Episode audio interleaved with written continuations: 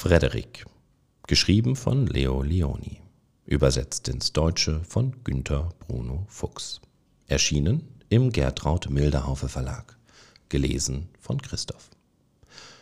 Rund um die Wiese herum, wo Kühe und Pferde grasten, stand eine alte, alte Steinmauer.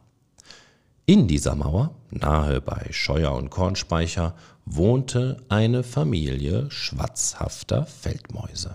Aber die Bauern waren weggezogen, Scheuer und Kornspeicher standen leer. Und weil es bald Winter wurde, begannen die kleinen Feldmäuse Körner, Nüsse, Weizen und Stroh zu sammeln. Alle Mäuse arbeiteten Tag und Nacht. Alle, bis auf Frederik. Frederik, warum arbeitest du nicht? fragten sie. Ich arbeite doch, sagte Frederik. Ich sammle Sonnenstrahlen für die kalten, dunklen Wintertage.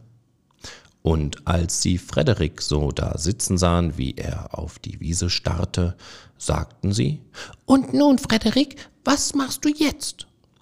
Ich sammle Farben, sagte er nur, denn der Winter ist grau. Und einmal sah es so aus, als sei Frederik halb eingeschlafen.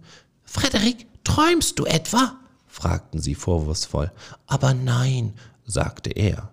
Ich sammle Wörter. Es gibt viele lange Wintertage und dann wissen wir nicht mehr, worüber wir sprechen sollen. Als nun der Winter kam und der erste Schnee fiel, zogen sich die fünf kleinen Feldmäuse in ihr Versteck zwischen den Steinen zurück. In der ersten Zeit gab es noch viel zu essen, und die Mäuse erzählten sich Geschichten über singende Füchse und tanzende Katzen.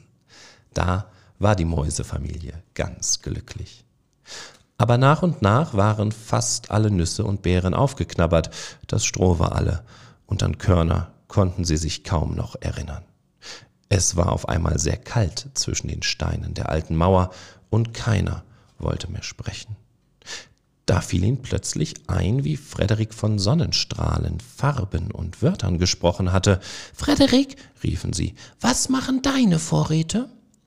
Mach die Augen zu, sagte Frederik und kletterte auf einen großen Stein. Jetzt schicke ich euch die Sonnenstrahlen. Fühlt ihr schon, wie warm sie sind? Warm, schön und golden. Und während Frederik so von der Sonne erzählte, wurde den vier kleinen Mäusen schon viel wärmer. Ob das Frederiks Stimme gemacht hatte, oder war es ein Zauber? Und was ist mit den Farben, Frederik? fragten sie aufgeregt.